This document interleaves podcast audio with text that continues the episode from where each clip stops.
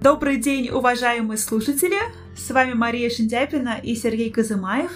И э, в эфире наш подкаст «Полмозга». Да, здравствуйте, дорогие слушатели! Это наш очередной выпуск, и сегодня у нас речь пройдет про а, нарушение сознания и про восстановление сознания, и какие вообще а, варианты исхода здесь могут быть. Да, мы этой темой давно интересуемся и как специалисты, и просто как люди.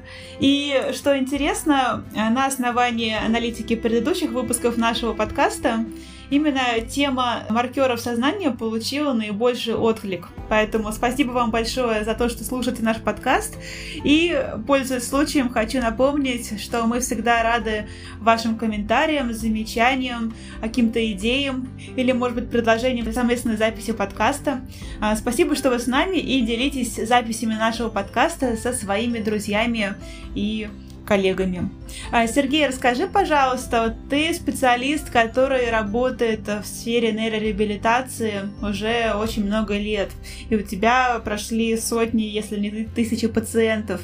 А, расскажи, пожалуйста, с какими случаями сниженного сознания ты сталкивался в своей практике?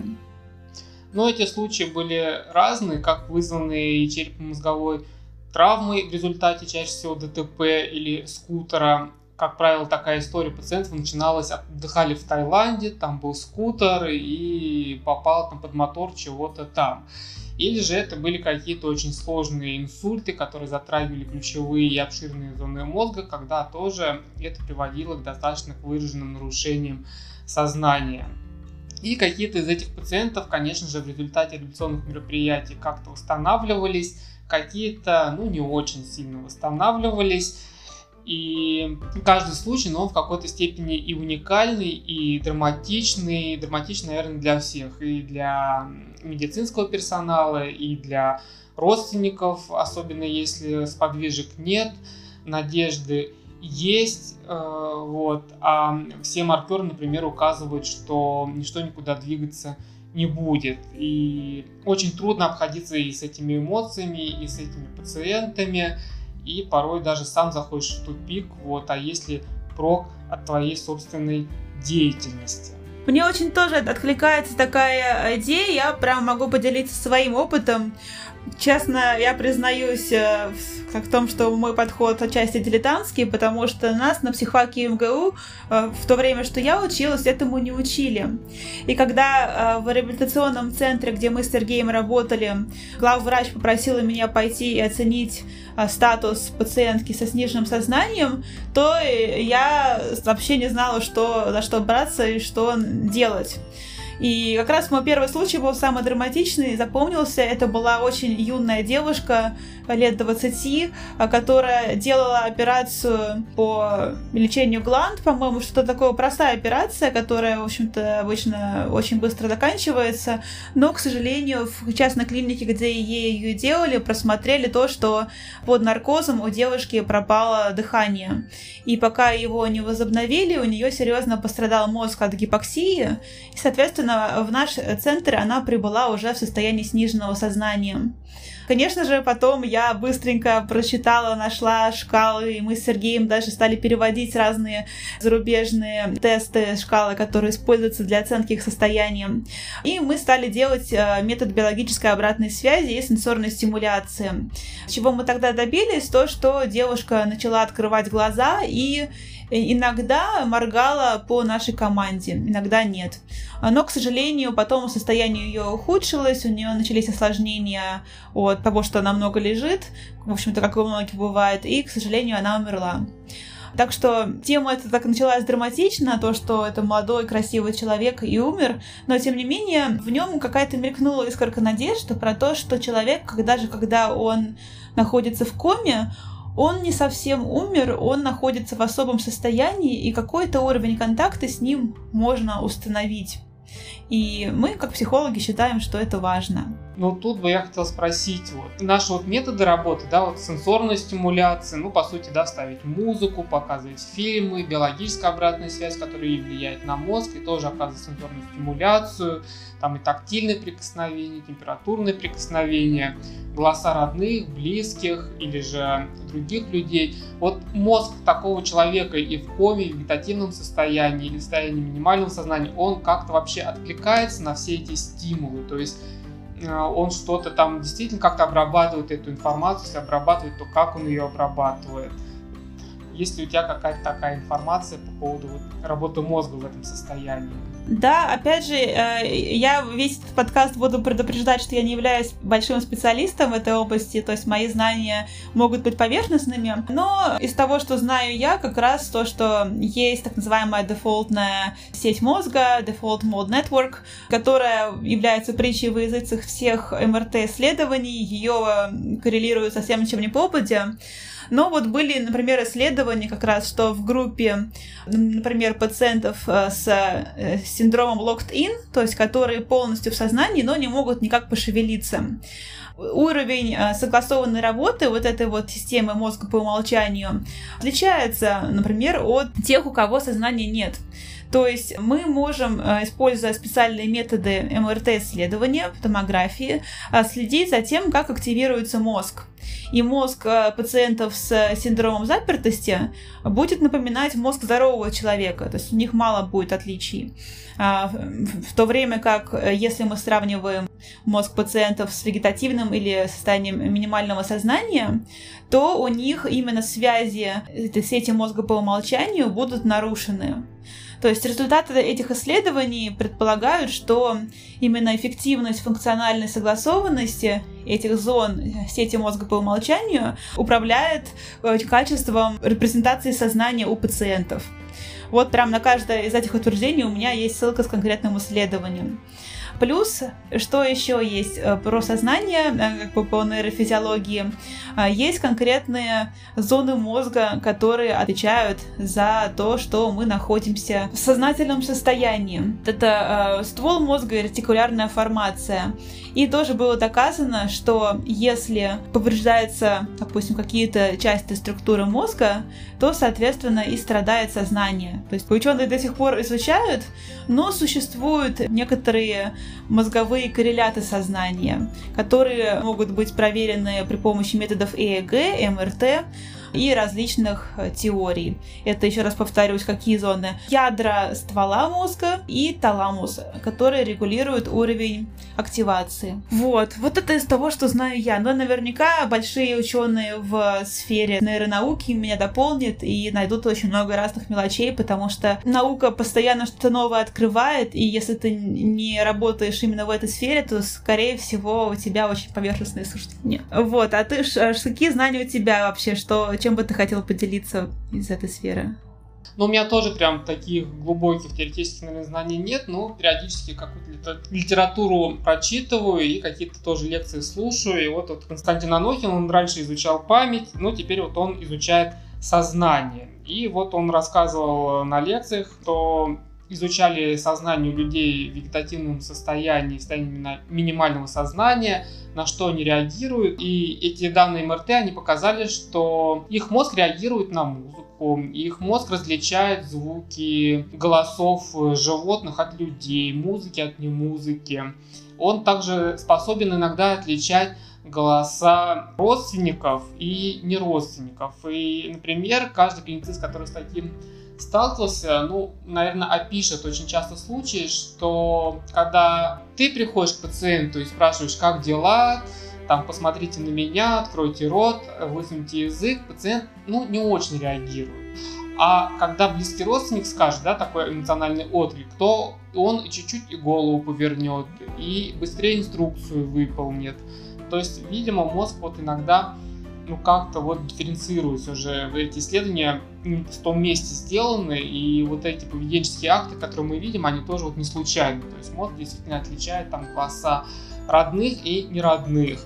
Родственники рассказывали, что вот они своему сыну показали фотографии его детей, его жены, и он как-то вот более был вовлечен в просмотр этих картинок, и даже немного, ну, какая-то слеза появилась на его глазах, в то время, когда приходил я, то его реакции на меня, ну, были практически как-то минимальны. То есть я не был каким-то таким стимулом, на который мозгу было важно отреагировать, а вот на родных, близких мозг реагировал более ярче, более ну, это было больше видно. Ну, вот такие у меня наблюдения, ну и исследования. На самом деле, вот когда мы говорим про тему сознания и его нарушения, мы можем отчасти многое узнать вообще о самом феномене. Не случайно сама нейропсихология и когнитивная нейропсихология выросла из-за наблюдений за э, нарушениями психических функций, из которых мы, в общем-то, узнали о том, как функционируют нормальные функции. То же самое про сознание, когда мы про него говорим,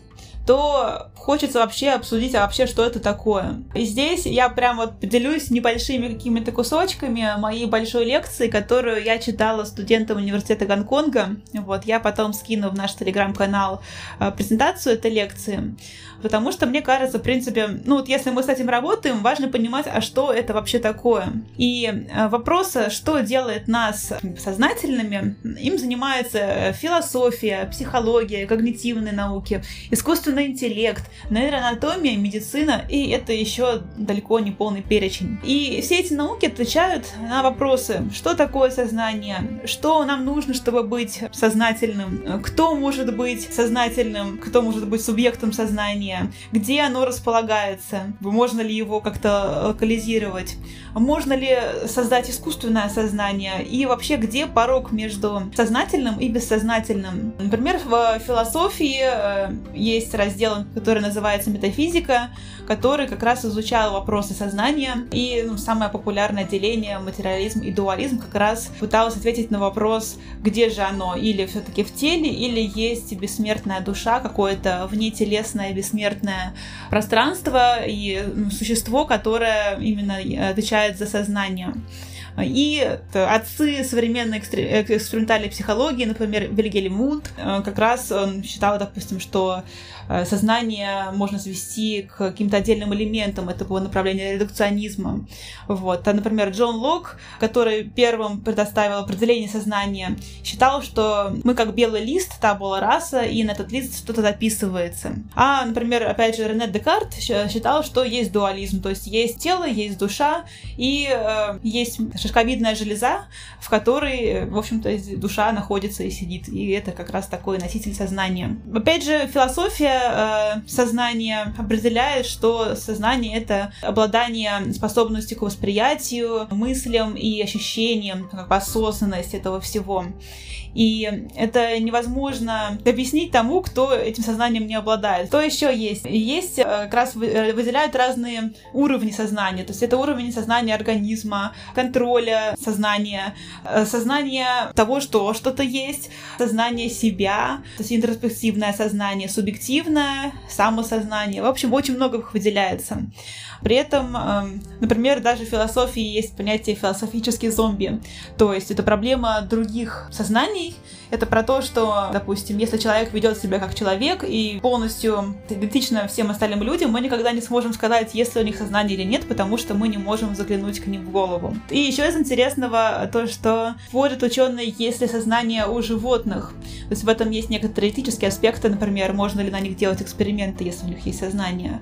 И, например, э, есть так называемая Кембриджская декларация сознания, которая говорит, что современные данные показывают, что животные, включая всех млекопитающих и птиц и других созданий, имеют необходимые нейронные механизмы для сознания и способности а, показывать а, целенаправленное поведение.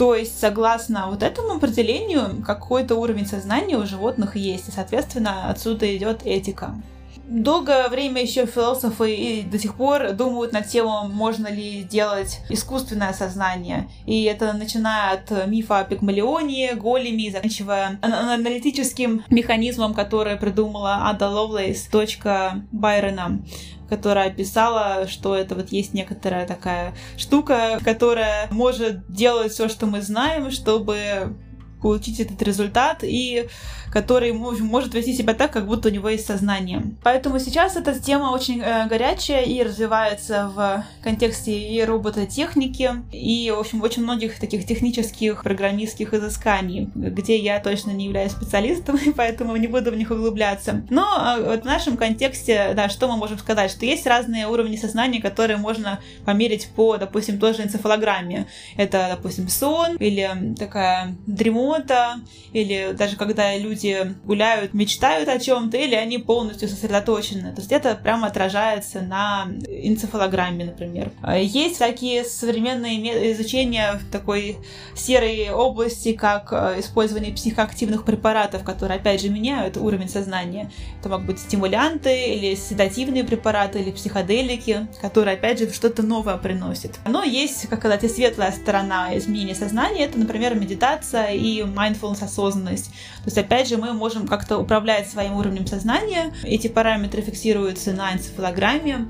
И мы можем как-то менять это как к плохому, например, после использования наркотиков, так и к лучшему, например, после тренировок медитации, когда мы улучшаем э, многие параметры концентрации и даже такие состояния, как депрессия, например. Но мы все-таки вернемся к нашему медицинскому дискурсу, который изучает разные расстройства сознания. Сергей, с какими расстройствами сознания ты чаще всего встречался? Ну, можно еще немного дополнить про искусственное сознание. Да, Когда да. ты начала говорить, я вспомнил, что и искусство тоже пытается осмыслить вот это вот искусственное сознание в нашей жизни.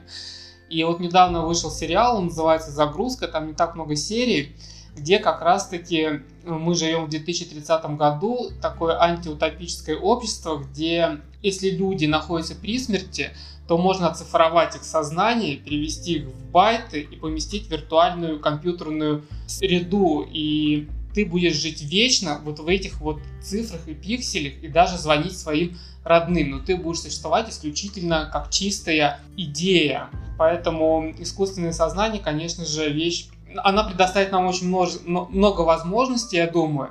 Но мне вот нравится как ты сказала, там очень много теории сознания есть. Мне пока вот сейчас импонирует объяснение вот Антонио Дамасио, что такое сознание. И об этом тоже был подкаст, что нам могут о психике рассказать люди с половиной мозга наш. И э, он говорит, что сознание как раз-таки оно связано с телом, и отделить его от тела практически невозможно, потому что оно часть его, часть нервных клеток. И возвращаясь вот э, к нарушению сознания, как раз-таки он хорошо описывает, он сам клиницист, он сам невролог, и поэтому он строит некоторую такую клиническую модель нарушения сознания, которая бы объясняла признаки э, самого нарушения сознания, который видят клиницисты. Ну, в частности, для клиники, ну что важно, да, вот теории очень много, объяснений очень много, теории сложные. Вот как вот нам вот разобраться и выполнять свои практические функции. Ну, во-первых, надо понимать, что не каждая психическая активность, которая может наблюдаться у таких пациентов, является сознанием. То есть, если пациент открывает глаза и высовывает язык, это еще не означает, что у человека сознание. Как правило, для подобных вещей достаточно функционирования всего лишь субкортикальных структур, даже для проявления эмоций, даже для проявления эмоций на близких родственников. Это тоже еще не есть сознание. Поэтому в клинике очень важно проводить черту, которая бы разграничивала, скажем так, некоторый уровень бодрствования пациента от некоторого его состояния, когда пациент действительно находится в сознании. То есть, если пациент лежит с открытыми глазами, там поворачивает голову на звук, улыбается при виде родственников, опять-таки это еще не означает, что у него включилась сознания. И для того, чтобы повысить точность диагностики, находится ли пациент в сознании, следует ли к нему применять да, тактику и стратегию, как для пациентов, которые находятся в сознании, или же он все же находится на каком-то таком минимальном уровне, то есть у него есть некоторые признаки, которые похожи на сознание, но которые еще не сложились в целую единую картину, которые позволяют человеку делать сложные, осмысленные, целенаправленные поведенческие акты осмыслять свой собственный опыт и взаимодействие с другими людьми, то вот для этого есть как раз-таки шкала, шкала восстановления после комы, или же шкала, ее чаще всего в заключениях пишут как э, шкала Амигос, но она называется там либо уровень когнитивного функционирования, Well Cognitive Function Scale. У нее название есть. И они позволяют, ну, немного более точно описать состояние пациента. Потом еще есть же наши отечественные шкалы, они, правда, все вот такие номинальные, но тоже описывают некоторые стадии восстановления, потому что когда некоторые пациенты не особо-то говорят и не особо на что-то реагирует, то возникает вопрос, это у него афазия или же это нарушение сознания. При нарушении сознания легко может отсутствовать речь, и пациент также легко может и не обращать внимания на какие-то стимулы. И это все будет называться у него некоторый мутизм. И там вот прописаны разные стадии этого мутизма, и мы тоже наблюдали таких пациентов, когда вот пациент не говорит, но вроде бы головой кивает, какие-то примитивные вещи выполняет. Если просить его нарисовать картинки, поскольку сознание у него еще не полное, там какая-то абракадабра рисуется непонятная, не складывается целые формы того, чего он хочет нам изобразить. Просто какой-то хаотичный набор крюк возникает. И потом со временем мы прям вот наблюдали, как такие пациенты начинали произносить свои первые слова, и это, конечно, не было связано с афазией. Э, поэтому Здесь вот э, для оценки сознания, то есть для клиники, это вот э, пациент должен э, ориентироваться в своей собственной личности во времени, определять различные предметы, выполнять многоэтапные сложные инструкции и действовать некоторым образом целенаправленно. Тогда, наверное, мы все скажем, что вероятнее всего у пациента есть сознание, нежели его нет. Угу. Да, ну и ты говорил про шкалу исходов Глазго, а самая такая еще основная это просто Глазго какому скелу, прям вот Библия всех работающих людей, которые работают с расширением сознания. Она даже есть э, в виде приложения, очень удобно пользоваться, если забываешь. И там всего, в общем-то, три основных показателя. Это первое — это открывание глаз, спонтанная на речь, на боль. Потом устный ответ, например, это да, ориентировка во времени, пространстве и времени, или наоборот их нет, или это вообще какие-то несвязанные слова, или вообще звуки. И лучший моторный ответ это или человек подчиняется командам, типа подними руку или там помахай мне ладонью, или э, человек э, двигается, чтобы локализовать боль, или он сгибается, или он разгибается, или вообще нету ответа. То есть вот шкала кома Глазго прям такая базовая. И про, да, вот основные такие этапы, что, в общем-то, можно диагностировать. Ну вот э, в международной литературе чаще всего попадаются в исследованиях пять таких состояний. Это локтин синдром, про который я говорила, когда сознание есть, и есть э, циклы сна бодрствования и целенаправленное поведение, например, зрачками, но человек не может абсолютно ничем шевелить. Вот. Есть минимальное состояние минимального сознания, когда у человека есть краткие периоды такой осознанности, и он бодрствует и показывает некоторое целенаправленное поведение. Например, там изредка выполняет какие-то команды, но в целом не очень. А есть персистирующее вегетативное состояние, когда у э, пациента сохраняется цикл сна бодрствования, но нету такой осознанности, и какие-то э, поведения такого целенаправленного тоже не наблюдается. И есть хроническая кома, когда нету э, ни осознанности, ни циклов сна бодрствования, и такое поведение ну, чисто рефлексивная, то есть там может одернуть руку на, допустим, щипок. Еще есть смерть мозга, когда тоже, опять же, нету ни осознанности, ни циклов сна-бодрствования, э, в том числе на ЭЭГ. И чаще всего, да, и некоторых рефлексов тоже нету. Есть разные уровни глубины, э, которые выделяет медицина, измеряющая их с разными приборами. А, но опять же, все зависит от какого-то конкретного человека. А сейчас, наверное, самое время поговорить про то, что советуют э, делать с такими состояниями отечественные клинические рекомендации. Мы немножечко их смотрели. Конечно, мы не будем сейчас их пересказывать, потому что это большие документы, мы их лучше опять же отправим в наш чат. Но вот что тебе оттуда показалось самым важным? Ну, как мы с вами поняли, сознание это достаточно трудно объяснимое явление, и изучать его тоже достаточно сложно. Но, в принципе, по некоторым определениям и взглядам вполне возможно. И вот есть клинические рекомендации, которые обобщают всю эту информацию и пытаются дать более надежную и более достоверную информацию в этой области. И такими рекомендациями являются рекомендации по клинико-нейропсихологической реабилитации людей со сниженным сознанием. Они есть как раз-таки на Союзе реабилитологов. Ну, что там описывается? Там описывается то, что само сознание – это взаимодействие субкортикальных и лобных зон мозга, и теменных, и лобных зон мозга. То есть возникают такие вот кругообороты. Теменно-височный лоб и субкортикальные лоб. То есть э, эти зоны мозга постоянно должны обмениваться между собой информацией. И когда мы смотрим активность зон мозга у пациентов со сниженным сознанием или вегетативным, мы чаще всего видим, что у них есть какая-то активность в темени, во лбу или в субкортикальных структурах, но взаимодействие, то есть когерентность активности этих зон мозга с друг другом, она ну, достаточно очень низкая, либо вообще отсутствует. Отсюда и появляются вот эти самые признаки. Что-то услышать, но не осознать либо понять, что это за стимул, не представляется возможным.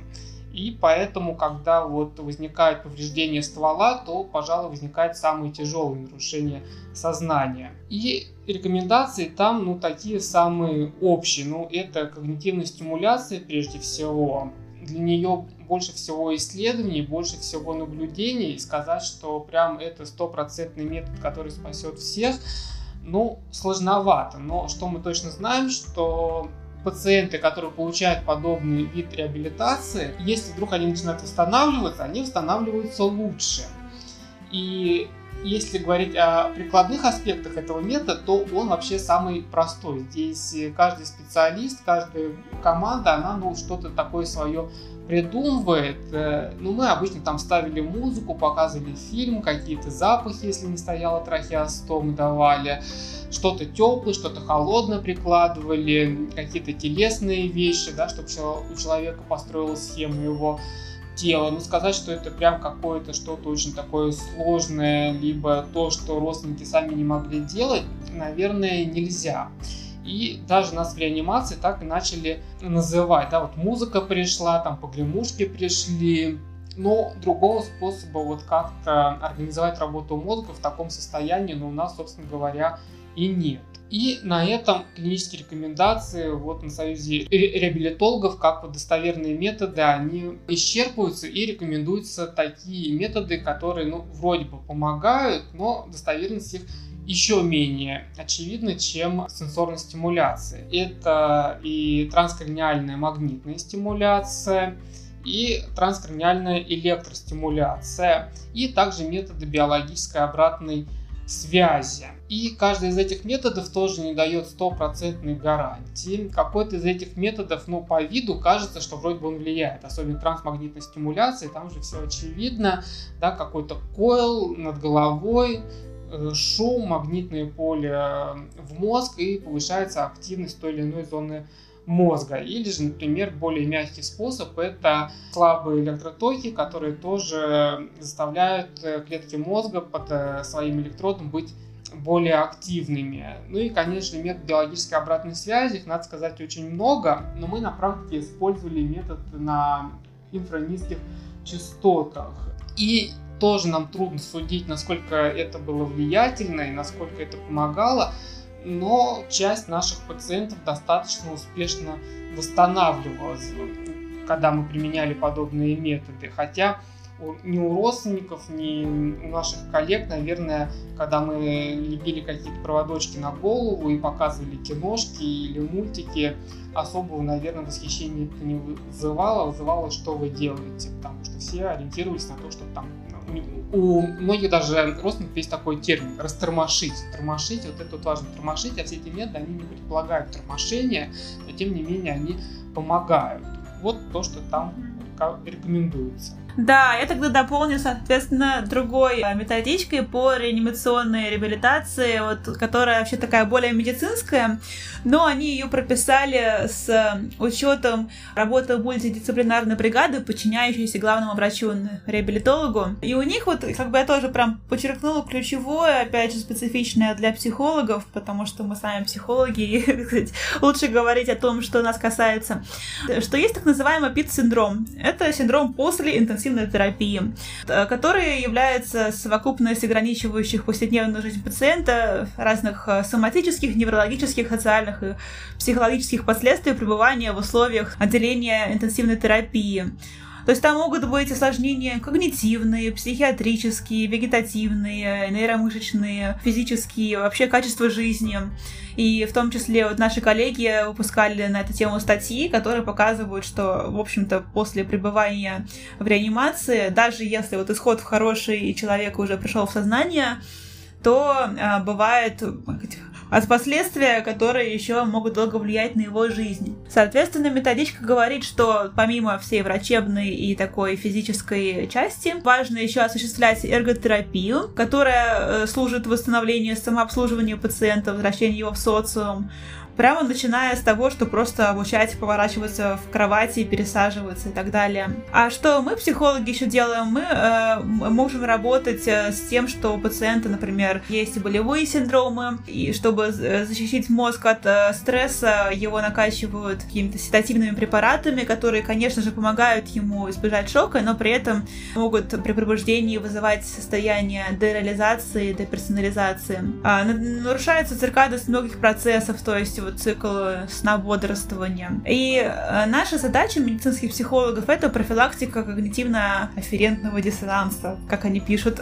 ну, короче говоря, помочь человеку прийти в себя. И что, в частности, нужно делать? Это прям и пишут, да, погремушки, развивающие игры, аксессуары, музыкотерапия, мультисенсорная стимуляция. Очень важно помогать налаживать вербальное общение, тактильные контакты с родственниками. То есть э, клинический психолог должен помогать сопровождать эмоциональное состояние человека, связанное с болезнью, госпитализацией, а помогать э, восстанавливать ориентировку в месте и времени собственной личности, вот это все проговаривать. Даже следить за тем, чтобы в э, реанимации была доброжелательная атмосфера, потому что на самом деле ну, есть такая большая проблема, я думаю, многие с этим согласятся, что часто ну, врачи, которые работают с пациентами со сниженным сознанием, так сказать, немножечко не считают их за ну, сознательных людей, как бы такая тавтология, но это бывает не совсем правильным. То есть они, они, конечно, не как в Докторе Хаусе будут на них бутерброды есть, но могут немножечко как двигать их, как вещь какую-то, так не слишком церемониться. И это понятно, потому что ты действительно видишь человека, который не подает признаков жизни, и он как-то немножко обесчеловечивается вот во всей этой медицинской среде, где сплошные аппараты, показатели, что-то там пищит, какие-то проводочки. То есть в этом плане э, ну, это нормально, что врачи так себя ведут, потому что это их сфера деятельности, но задача нас, как клинических психологов, возвращать в этот э, мир аппаратов человека. И э, напоминать, что важно, э, допустим, перед проведением каких-то манипуляций проговаривать все. Даже на уровне доказательности 1А, то есть самым высоким, показано, что у доброжелательной медицинской сестры э, пациенты значительно реже развивают возбуждение и делирии. Э, со сниженным сознанием. То есть э, стараться максимально устранять дискомфорт, то есть, например, чтобы там что-то не тянуло, не давило. Пациенту стараться объяснять, что с ним происходит, какой смысл имеют те или иные процедуры, как они могут влиять на самочувствие. То есть даже с тем же нейрофидбэком я приходила к пациенту и говорила, здравствуйте, сегодня такое классное солнце, надеюсь, у вас хорошее настроение, а сейчас я буду на вас наклеивать проводочки, чтобы вас полечить. И хотя пациент был не в сознании, но мне казалось, что такое объяснение это, во-первых, некоторое уважение к человеку, пока, пока он жив, он остается человеком. А во-вторых, это а, таким образом мы создаем пространство для зоны ближайшего развития. То есть, э, давая некоторый кредит сознания под человеку, у которого его нету, мы, можно сказать, можем это сознание пригласить. Ну, опять же, это я вообще соперирую не в словах строгой науки, а в таком, скорее, психологическо-философском ключе, что иногда, вот и как с детьми это работает, когда мы сначала помогаем ребенку что-то делать, и потом ребенок может делать сам. Соответственно, здесь мы тоже можно немножечко помочь сознанию тем, что постоянно проговаривать буквально как с детьми, что происходит, как происходит, а какие есть эмоционально-когнитивные реакции. Ну, конечно, вот, вот я, я смотрю на эти рекомендации, они, кажется, все-таки больше специфичны для ПИД-синдрома, то есть именно для людей, которые уже выздоравливают, у которых это нарушение сознания кратковременное. И вот таких, ну, в заключение они пишут называемый список э, компетенций, которыми должен обладать медицинский психолог, работающий в мультидисциплинарной бригаде реабилитации интенсивной терапии.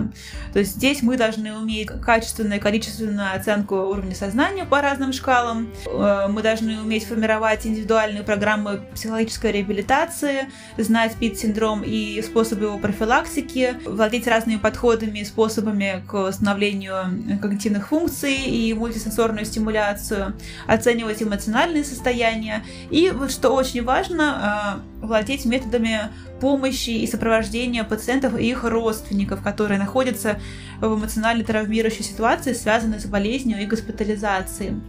И вот мне кажется, да, давай сейчас вот про эту тему немножечко углубимся. Сергей, что бы ты хотел сказать родственникам пациентов, которые сейчас ну, имеют трудности сознания и находятся в состоянии ограниченного сознания?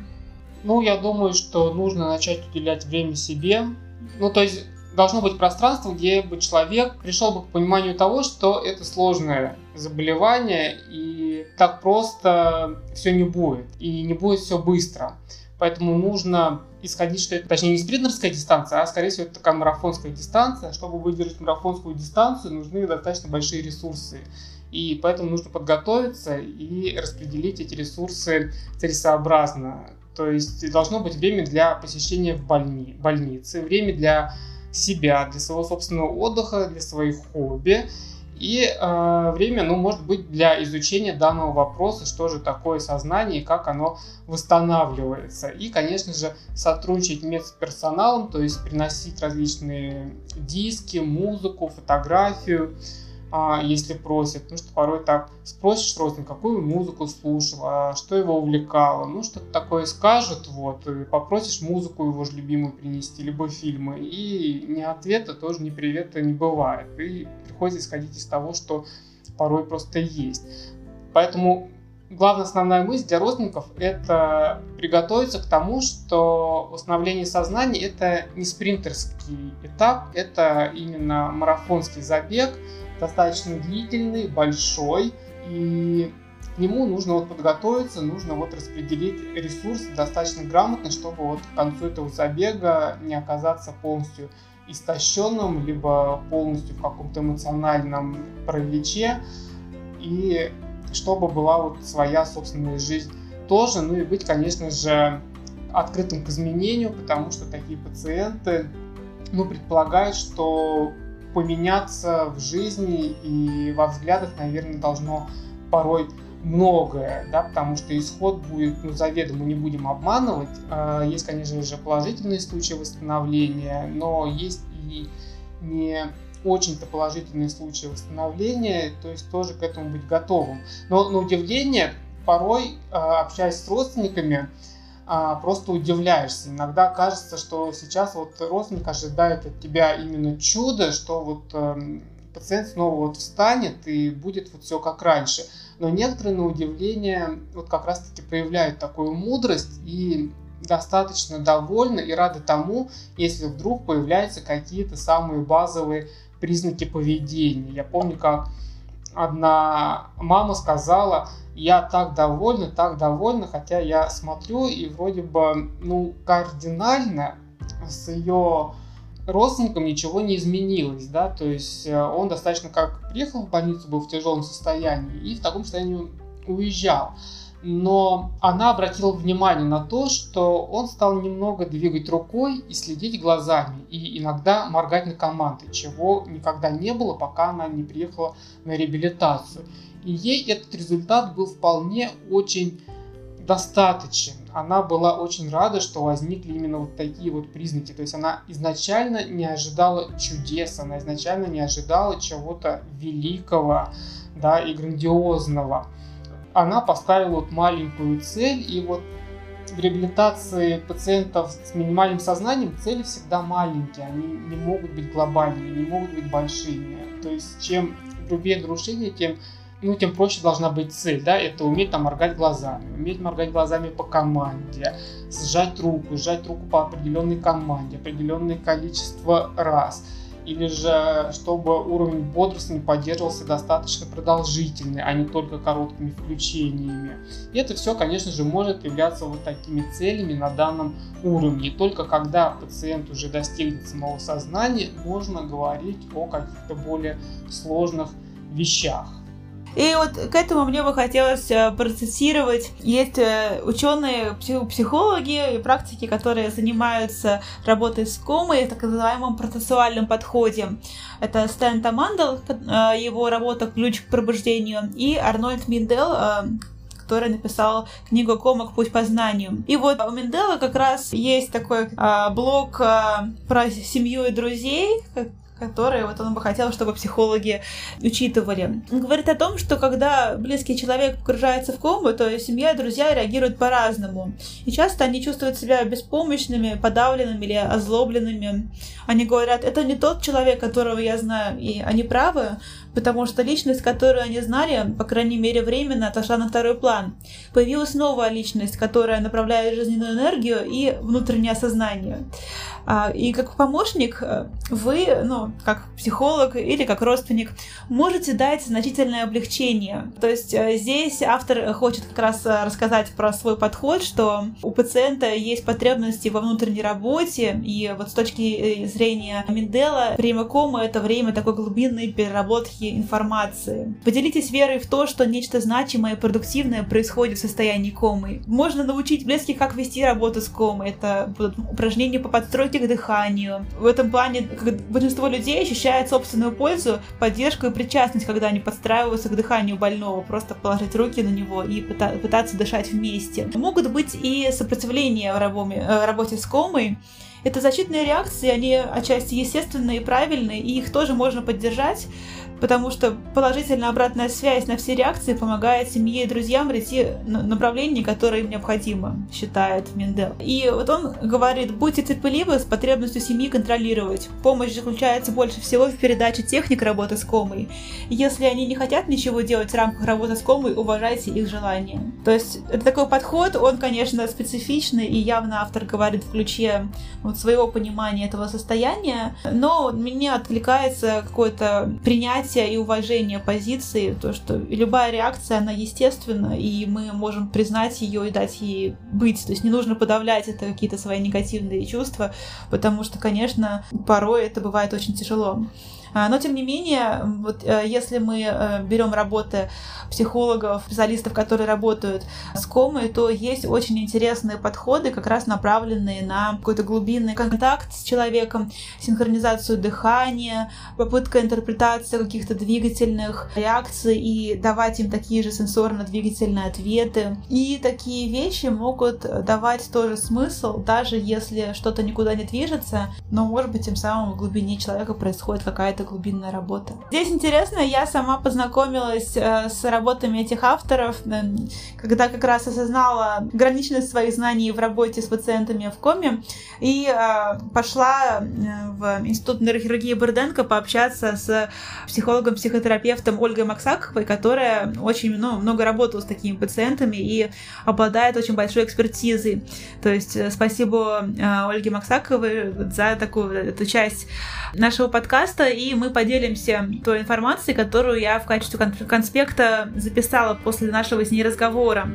В частности, вот как раз э, я не имела возможности лично опробовать э, вот эти техники, потому что я их узнала уже на моменте, когда я переставала работать в клинике. Но мне понравился, там был очень интересный пример про очень пожилого человека, 90-летнего, э, который как раз явно пришел в состояние сниженного сознания, сбежал куда-то на улицу и стал как-то везде ходить.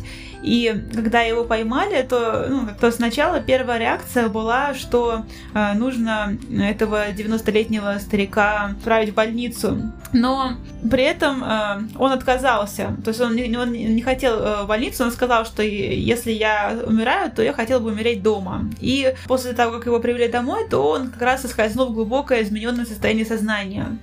И э, вот там было трое психологов, видимо, коллеги, они работали с ним, положив на него руки, они исследовали его движением и своей интуиции.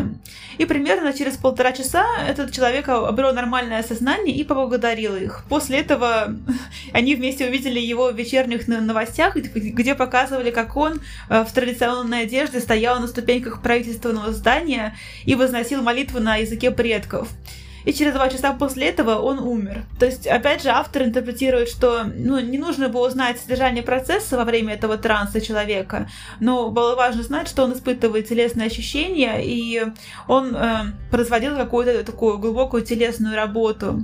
И их задача была именно поддержать его в этом процессе работы э, рук и как-то помочь ему завершить внутренний опыт. И он, э, завершив, в общем-то, какой-то процесс обработки этой своей информации, смог обрести нормальное сознание и умереть с сознанием и достоинством. То есть, опять же, вот это отчасти звучит немножко эзотерично, но в этом есть идея уважения к выбору человека и к тому, что даже когда у него есть нарушенное состояние сознания, то они зачем-то ему нужны, и он в них что-то все-таки проживает, и мы можем ему в этом помочь, а, например, не тащить его в больницу и против его воли проводить какие-то манипуляции. Ну, опять же, здесь можно очень много спорить и углубляться в идеи. Этот автор, он при этом он не э, одобряет идею эвтаназии, он как раз говорит про то, что вы подумайте перед тем, как отключать своего родственника, например, от аппарата, запросите глубокую работу с комой, потому что она может помочь. То есть это именно идея э, Миндела про то, что люди в этом состоянии, у них есть какая-то такая внутренняя деятельность. Как тебе такая история? Знаешь, слушайте, вот я вот э, тоже вот э, ты пересказывал, рассказывал про труды Максаковой, о том, что нужно вот э, к человеку, да, вот относиться этично, уважительно, даже если он лежит там голый, надо его там одеть, относиться к нему так, как будто вот нарушения сознания нет, и у него есть некоторые чувства, переживания, намерения, различные цели, и что вот у него действительно происходит какая-то деятельность. А, и вот Мандела пишет, что даже вот когда мы не видим эту деятельность, она, она у него есть, и мы можем на нее повлиять путем вот самых каких-то таких простых вещей. Но в клинике часто просто наблюдаешь картину, когда пытаешься вот, ну я из своей позиции просто пытался вот как-то вот так вот э, взаимодействовать с пациентами, но это никогда не находило какого-то отклика ни у родственников, ни у сиделок. Им казалось, что приходит человек и просто ничего не делает. Вот. Или приходит человек, который говорит что-то там уважительно человеку, который ничего не понимает, либо наоборот вмешивались в мою деятельность и заставляли пациента делать что-то там против его воли, чуть ли даже не тисками из него что-то там вытаскивали, тогда как у меня подход был все время такой мягкий, там сделает, не сделает, попросить, спросить, что удобно, что неудобно, ну, в таком подходе. И вот у меня все время была дихотомия. Я вот в верном направлении работаю или все же в каком-то неверном направлении работаю. Но мне кажется, до сих пор такой вопрос тоже открытый. Стоит ли вот стимулировать и заставлять вот реально пациентов что-то вот сделать, либо же вот исходить из позиции, что у них есть какая-то внутренняя работа, и надо просто ее как-то подсветить, порой поддержать, а не заставлять что-то там насильно выкрикивать какие-то слова, либо делать какие-то действия, тем более если они им недоступны, вообще стоит ли тогда это делать. И как раз вот, э, когда ты про это сказал, мне вспомнилась э, наша с тобой такая маленькая научная работа, толком мало где опубликована, это, по-моему, только мы на конференции опубликовали, где мы как раз пытались понять, какие есть критерии, на что можно опираться, когда давить и когда прекращать давить и просто поддерживать в работе с пациентами со сниженным сознанием. Можешь, пожалуйста, рассказать про это исследование? Да, действительно, вопрос о том, а, помогают ли наши методы или не помогают, всегда нетривиальный, и нам, как специалистам, всегда хотелось понять, вообще имеет ли смысл вся наша работа с этими пациентами, или же не имеет смысл. И у нас даже есть целая статья, и по ней сначала была, по-моему, конференция, где мы как раз-таки исследовали влияние босс-терапии на э, восстановление сознания. Экспериментальный план у нас был абсолютно самый простой, ну, который мы только могли себе позволить. Это просто сравнение пациентов, у которых был вот этот самый метод БОС на инфранизских частотах, и пациентов, у которых его просто не было. И оказалось, что у пациентов, у которых был БОС, ну, как-то вот лучше восстанавливались, чем те, у которых были какие угодно революционные мероприятия, но босса не было. Э, замечу, здесь нет контрольной группы, здесь нет плацебо, здесь нет э, двойного слепого выбора. Это самый простой экспериментальный план, обладающий достаточно ну, низкой доказательностью. Но мне кажется, не позитивизмом одним жив мир – и тем более в таких условиях, мне кажется, это тоже такой, ну, хорошая опора, что хотя бы что хоть что-то влияет.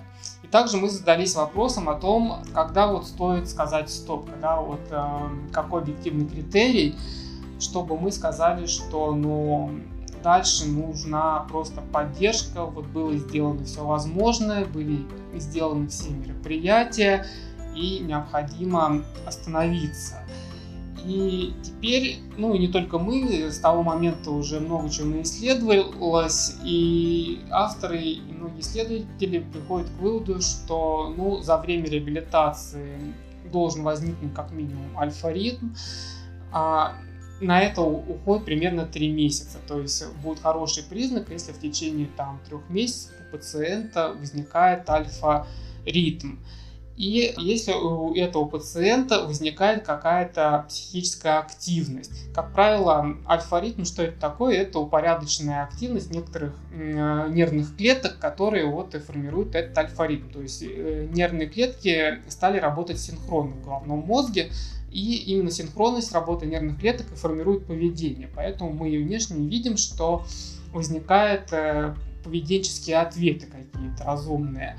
Если же всего этого не происходит, то вероятнее всего и дальше оно тоже и не произойдет. Да? Если вот за этот промежуток, за три месяца, ну, можно оттянуть на полгода, можно еще шире расширить три года, да, то есть последняя надежда о восстановлении должна вот умереть через три года, потому что там, ну, действительно, вот, наблюдая за ними, вот сказать четко, вот конец либо не конец, можно вот э, через три года, ну, какие-то вот маркеры, они у нас есть, когда мы уже вот через три месяца революционных мероприятий можем сказать, что вот исход вряд ли будет э, такой позитивный для всех, поэтому что такое хорошее восстановление в данном случае надо как-то переопределить заново.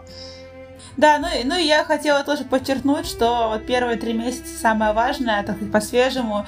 И до сих пор огромнейшая проблема то, что и пациенты, и часть э, врачей недооценивают э, влияние психотерапевтических, психологических интервенций. То есть люди делают капельницы, делают таблетки, делают всякие вот медицинские штуки, делают массажи, но при этом совершенно ну, ничего не делают в психологическом ключе. Мы считаем, что это напрасно. Вот, и поскольку первые три месяца после э, ухудшения состояния диагноза и снижения сознания являются самыми таким самым горячим временем, когда нужно ковать железо пока горячо, то э, и психотерапевтическую такую психологическую поддержку тоже желательно начинать как можно раньше. Даже если человек э, кажется, что без сознания вообще лежит, и зачем здесь психолог.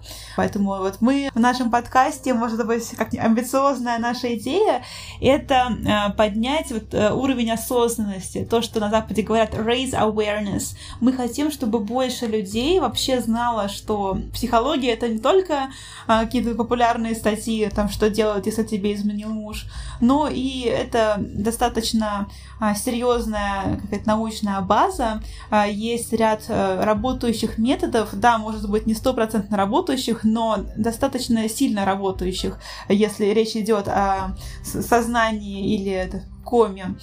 И, в общем-то, да, привлечение соответственных специалистов, может быть, даже сторонних, если в больнице их нету, можно их пригласить знаю, частным образом или из другой больницы, а, может помочь а, в восстановлении. Если не полном, например, сознании, то, во всяком случае, повышение уровня сознания на несколько баллов по тем или иным шкалам. Да, мне кажется, прежде чем вот идти в клинику на восстановление сознания, нужно вот дать определение, что такое вот э, восстановиться в данных условиях, в данном контексте. Тоже будет немаловажным для того, чтобы вот, ну, не быть разочарованным и чтобы был какой-то внутренний ресурс. Как мы помним, надо ставить маленькие цели и достаточно скромные задачи. Да, ну, да, тема эта большая, вот, поэтому мы надеемся, что мы немножко раскрыли. Мы сегодня поговорили и про исследования, и теорию сознания, и про какие-то моменты работы и психологов, и работы с родственниками, и даже какие-то научные идеи, которые происходят сейчас в этой сфере. Мы только чуть-чуть копнули э, кверху этой большой бездонной пропасти, которая, в общем-то, частично с нами не познана, и мы мало что знаем, а частично исследовано, но опять же не знаем, потому что мы не специалисты, ученые, а практики. Вот. Но мы надеемся, что мы э, какие-то затронули темы и будем рады, если что-то э, вам, нашим слушателям это звалось. Э, пожалуйста, пишите нам, какие у вас есть идеи, мысли. Мы с радостью и поспорим, и согласимся, если мы где-то не правы. Потому что цель нашего вещания это скорее диалог. Диалог между нами, двумя коллегами, друзьями, и вами, нашим сообществом профессиональным, которое есть, которое интересуется, хочет расти и всегда рада новой информации информации. Так что спасибо вам, что вы с нами. Да, спасибо вам. Это был подкаст Полмозга. До новых с вами встреч. Пока-пока.